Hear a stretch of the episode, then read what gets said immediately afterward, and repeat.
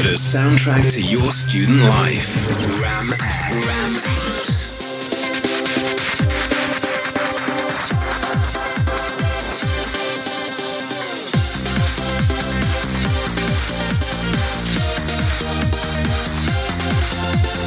You're listening to Ram Air, Bradford Student Radio. Hi everyone, welcome to Rama Studio this afternoon. My name is Cynthia, and of course, we had an idea to talk to our politicians um, so that we can know how um, a student can get involved in local politics. And today, I'm joined by Councillor Alex Ross-Shaw. How are you doing this afternoon? I'm very well, thank you. Thanks for having me. You are an, a very interesting person. I hope you know.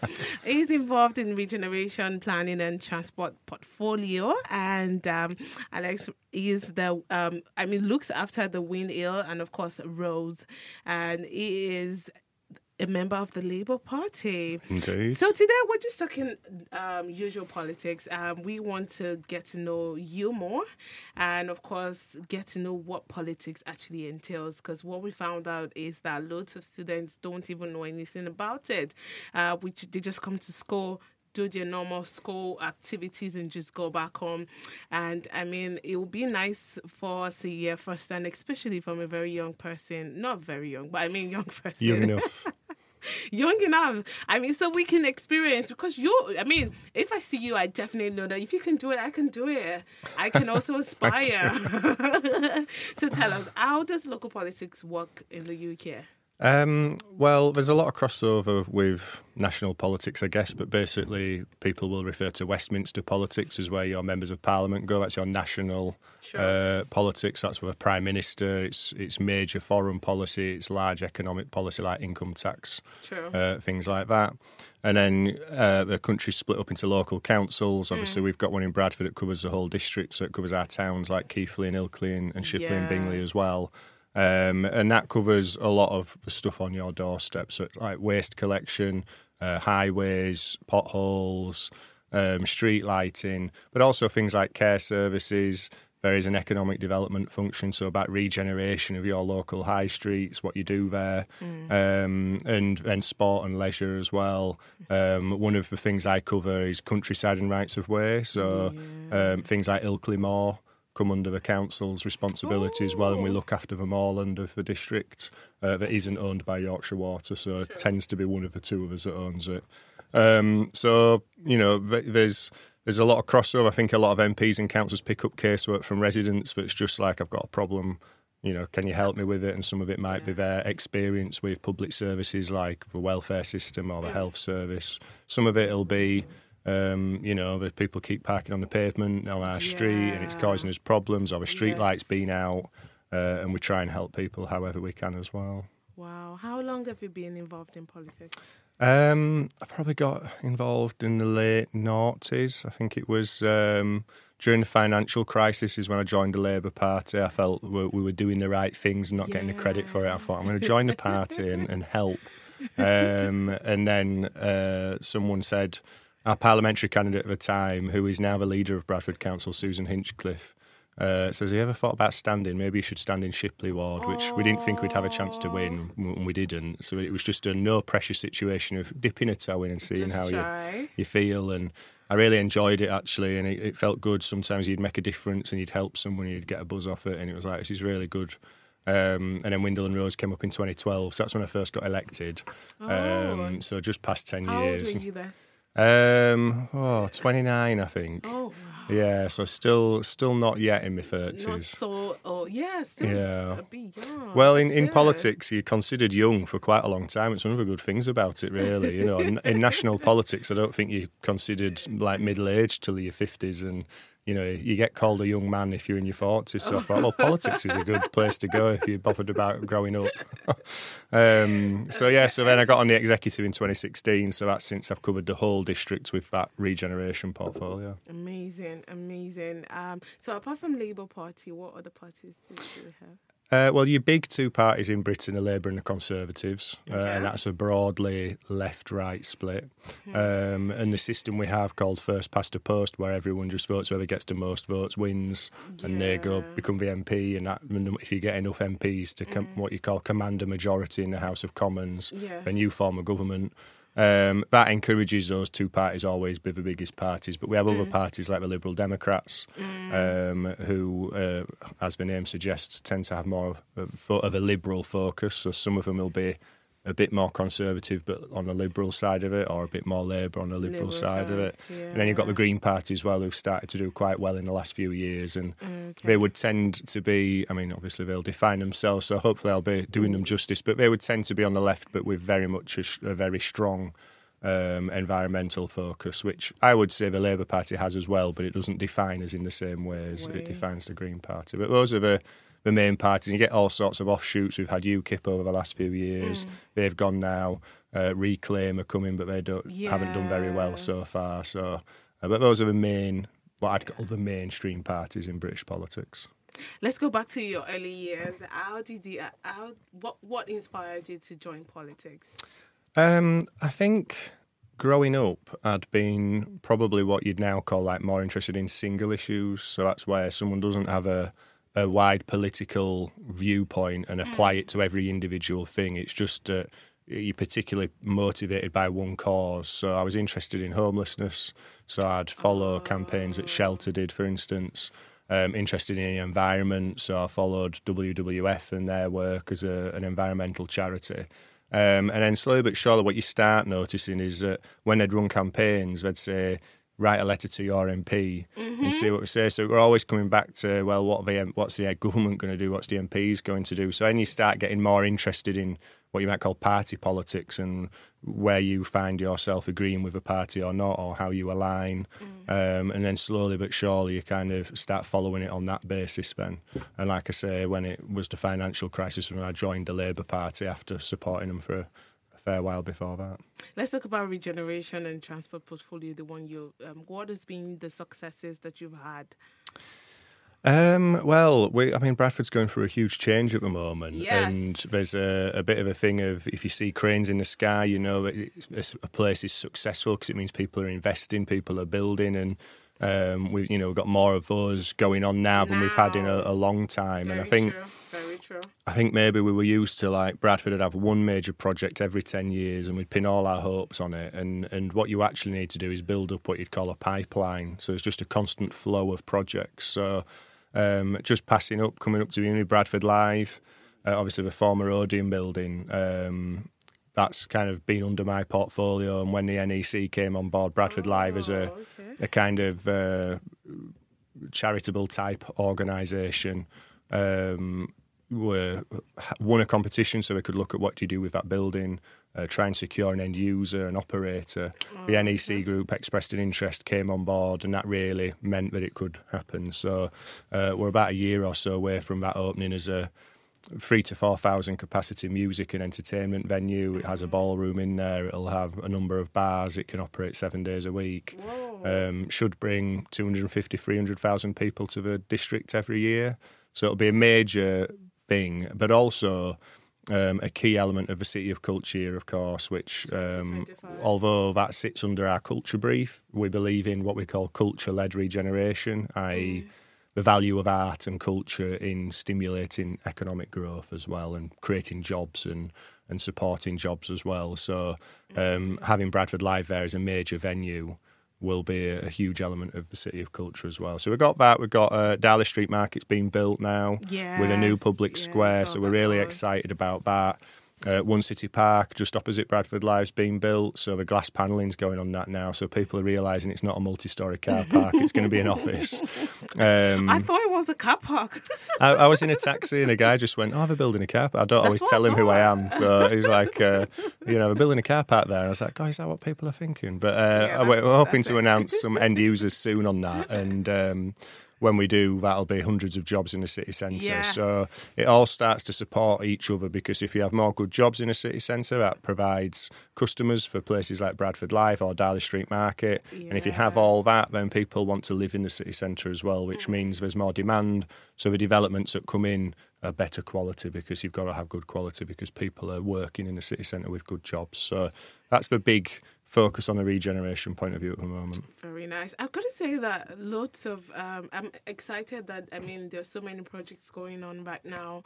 I mean, like you said, the pipeline is there, so there it's not like we're waiting for one project to be over before we start another.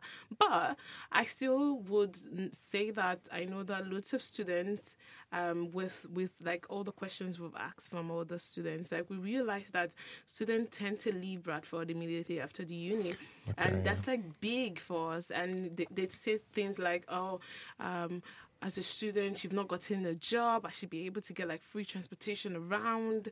Um, I, there's there's really no even job in Bradford and all. Like, what do you have to say about that? It's really interesting, and it's one of those things where when you think about the university and what it does, and it's a bit, it happens, can happen in businesses as well, where you skill someone up, but then they might move on to use those skills in another job, and that might mean they move on, and that's not always a bad thing. Because they'll, if they've been here and hopefully they've loved Bradford or had fond, mem- fond memories here, they almost become ambassadors. So mm-hmm. sometimes we, you know, as a council, you speak to people in government, you speak to businesses, and all sorts of people come from, oh, well, I used to go to university Bradford, I always loved it in Bradford. And mm-hmm. suddenly you've got a connection there. So that's not always a bad thing, but you definitely want to feel like people can fulfill their aspirations here in Bradford as well. So if they're kind of going, well, I've, I've now got a good degree, I'm ready to go to a good job, and I can't find it in Bradford, that's a challenge for us as well. So Yes. that's why mentioning something like One City Park, for instance, if we can get some high quality businesses in there, that can create those jobs then. Um, and you know we've had meetings with organisations like PwC who, Oh, ha- who are based in. Bradford, um, and they found when they opened their branch here that they had so many applications. I says it was the highest quality of applications they'd had from any branch opening in the UK because there was this latent demand from young people in Bradford for good jobs. And what they find is once they've skilled them up for a few years, they're maybe moving on and going further afield. Uh, but they're happy with that because they see themselves as providing jobs and opportunities because they understand that that helps them grow as a business as well. So, more we can do that, the more you create those opportunities for young people. So, it's a challenge, but it's one I think we've got some kind of good things in the in the pipeline, as it were, on there. But Yeah. uh, it's, it's very interesting feedback. So, how can a councillor um, help people in the community? Um, well, there's lots of different ways, really, and there's no one set way of how you make a difference. And I think sometimes when you're a councillor, you can look for what well, what is the answer? You know, what is the right way to do it? And there's no handbook, there's no guide. Some people come on as councillors who are what I'd call like community champions almost. It's the person who's worked in the local community centre for 10 years, who's known by everyone, who wants to do something extra and they become a councillor.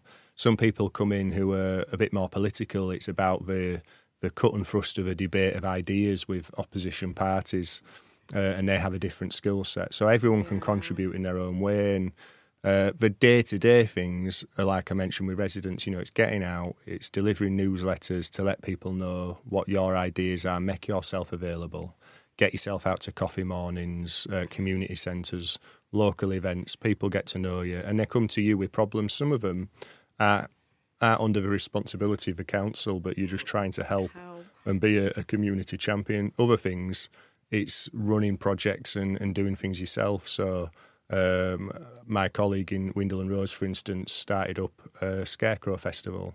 Uh, we did a Christmas market, and these were things we were running ourselves. But other on a day to day basis, it might just be more about casework um, and, and helping people on a on a day to day basis. And what what are like the factors that can limit this type of help? Um, Of course, it'll be funding. Yeah, funding's always the biggest one. Um, austerity, you know, whatever your position on how necessary it was, did it go far enough? It's had a huge impact on councils' abilities to to do things for themselves, uh, which is a challenge. Um, and therefore, sometimes what you're trying to do is navigate through that, find opportunities. How can you find little pots of funding to do things? Uh, but sometimes, you know, in, in social housing, for instance, uh, in communities of a big social housing provider in Bradford, and in, social housing was hit by austerity as well because government put in like things like rent caps. So then all the maintenance budgets sort of cut back. So trying to help people when their fence, you know, has fallen over and keeps getting kicked in or whatever, or uh, they need to upgrade the bathroom, uh, is very different to when I was growing up. Um, to be a little bit part of political under a Labour government where we had a decent home standard. So I grew up in a council house. Uh, and when we, you know, we needed double glazing in the house or a new boiler, there was funding there to do that. To do and it's harder nowadays. Um, so funding's a big challenge, um, and getting just building those contacts and, and finding those opportunities. Um, let's come back to the university. Um, how can how can you as a councilor how can you connect with students? Because I feel like lots of students are delusioned by politics. How can how do you think you can connect with students? It's a really good point, um, and one of the reasons I was keen to do this actually was to kind of do a bit of that. Actually, it's you know it's very easy. I mean, to be fair, you know, when I were a student, um, Wednesday afternoons you had off from lectures, so I used to come home and, and I'd watch Prime Minister's questions. so it's like, you know, as, as like, even then that one even before I got really political. But it's so easy, you know, you're just living your own life, aren't you? Um, and and and therefore they can just be kind of like ships in a night that don't always pass, Sure. uh, they don't always meet rather. Um, so I'd probably wouldn't presume to know in a sense. Oh well, this is how you engage with students. Um, I think sometimes you can feel you're there and accessible, but if people don't know that, then then they don't necessarily know to do that. I mean, one of the things that you get a fair bit of every now and then is is students from universities across the country actually, but usually Yorkshire will get in touch. Or I'm doing a masters or I'm doing a study on this, and I need to speak to someone about regeneration.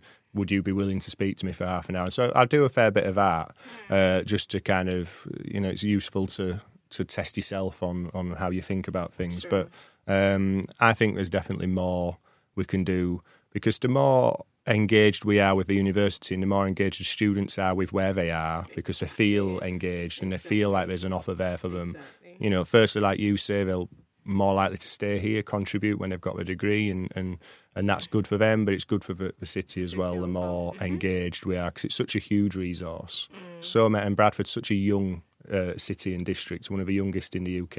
Yes. Um, we've really got to take advantage of that, and it was a big reason why we got City of Culture as well. Yeah, so, so excited about that. oh yeah, it's going to be unbelievable. Yeah, yeah. So, how can a student join poli- a political party?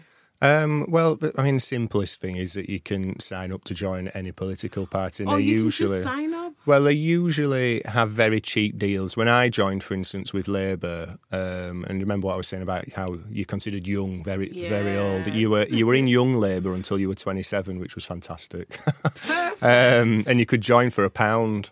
So that's that's when I joined. I couldn't tell you off the top of my head what it's like now, Okay. but it's a bit, it's a little bit like any membership organisation. Sometimes it's two pounds a month. Sometimes they might just say ten pound for the year or whatever. Um, but you can sign up. Usually, you can sign up as a supporter anyway. So you're Just just on the mailing lists, yes. and then you can get out and volunteer. So there's there's what you'd call your capital P politics, your party politics. If you're a conservative, join your local conservative association or whatever Sure, it is. sure. Um, but you can get involved in your local community as well and, and do that kind of small P politics where you're just out there volunteering. If you know, I've got friends who work in the charity sector on policy, you know, so they influence government policy through lobbying and engaging, and it's not through party politics. So they've gone in through different routes. So yeah, um, if you've got that interest, for instance, if I didn't join Labour, That's maybe I'd have gone say. for shelter, you know, and, and oh well, I've got an interest in homelessness. I want to work for shelter and, and make a difference that way, and, and that's politics in its own way. I think you just kind of answered my next question. I was Oh, going to ask you, like, like, what's like your future plans? What's your political future plan? Um, well, I've got to get re-elected next year, so Ah, yeah. yes, you will. We've just come out, just come out of elections now. We've got my colleague elected. We're very happy with the results across Bradford Yes. district. Um, so in the imme- immediate future, 2024 uh, coming up, we've got obviously got the rest of 2023, but um, all those regeneration projects we're trying to get over the line. So they're all Mm. due roughly to open within a few weeks and months of each other next year. Uh, which will be a fantastic lead in in springboard to 2025. So if we Yeah. get them over the line, uh, various other things, trans- a project called Transforming Cities, where we're pedestrianising a lot of the city centre as well, like Market Street. So it'll change how the city centre looks and feels. So those in, in the big ticket items, those are the the immediate priorities, and then obviously keep serving Windhill and Wrose. One of the key things really is never forget your your ward. You know that's your priority. They're the people who elect you, and you need to support and serve them. So uh, we're very active in the ward as well. So we'll keep that going as well. Oh, thank you so much, Alex, for chatting with us. I was my last question for you, and this is like an advice to all students. In an ideal world, what can we do to make this world a better place? Wow, that's a big, it's a big last question, that isn't it? So uh, spend an equal amount of time just on that one. I mean, I, I guess I kind of alluded to it in in saying if you want to make a difference, it doesn't have to be choose a party, join that, and and Exactly. there's there's an argument today with. I think driven in part by social media and so much choice now that people are less aligned to parties naturally than they used to be. You know, if you if, if you worked in a pit in the mines, you were in a Labour Party, you know, all that sort of thing. Um, and people pick and choose a bit more now, and it, it's less tribal, and, and that means political parties have to respond to that. But people have other ways of contributing and making a difference, and I think that's the key thing I would say is there's other ways of doing it, but politics shouldn't be a closed door to anyone either. That's my. That's the big one. Yes, it should not be politics, not not a party. You can just like do. what- I mean, just be Absolutely, a change. yeah. It was really nice talking to you. You Thank too. Thanks for having me. Thank you so much for coming. I feel like everyone who watches this video will be super encouraged to join the party. Uh, I've been chatting with Alex Ross-Shaw, I'm excited that you are in the studio today, and I'm sure lots of students are also excited. Thank you so much for watching. Also, have a good rest of the day. Bye bye. Thank you.